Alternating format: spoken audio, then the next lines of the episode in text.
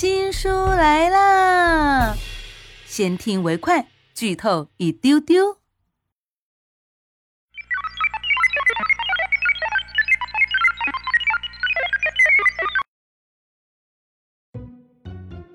莫西西紧紧地扒拉着墙上那块凸出来的砖头，偷偷摸摸地探着头看着小巷尽头的那群凶神恶煞的人。嗯，莫西西，本书的女主，一位天真可爱又单纯的妹子，却意外被绑定了系统小九。你别扒拉墙了，赶紧去混个人熟。我知道一家橙子味蛋糕做的很好的店，我指路。我一个正经的系统，上知天文下知地理，居然沦落到了指路的地步，是人性的丧失还是社会的腐败？但是有什么办法呢？谁知道当初选人的时候会混进去这么一个玩意儿？贪吃、佛系、胆小、怕疼、懒散，简直就是二十一世纪的毒瘤蛀虫。吃啥啥不剩，干啥啥不行。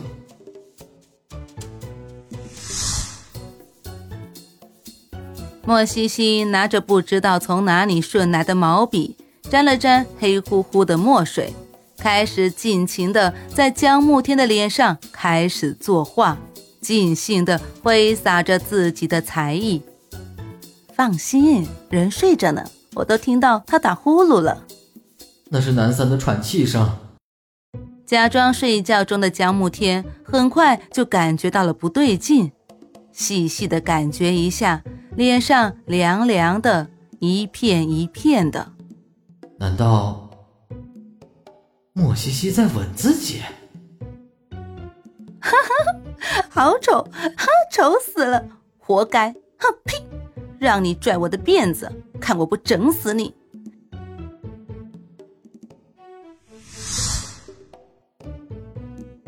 现在不是说这个的时候，你赶紧稳住他呀，别让他乱来。你要是真的被囚禁了，那世界就真的乱套了。稳住他，稳住他！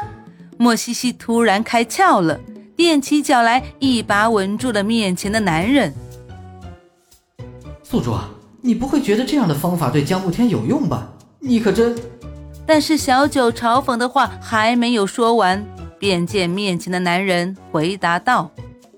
好，小九，下个世界我一定听你的，绝对不再插手他的任何事情。他要是在为江慕天着想，他就是猪。哼，我信你个鬼！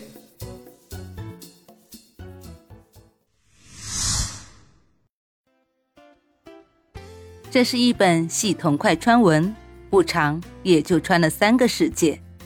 自称正经的系统，号称三观正的男女主，胆小心软的宿主，在一世又一世的任务中，一次次立 flag，一次次打脸，一次次遭遇系统 bug，剧情线崩溃，系统宕机，啼笑皆非。轻松搞笑之余，又不乏温情暖意，让人感叹缘分天注定。希望这本书能让你在学习工作之余得到片刻的放松。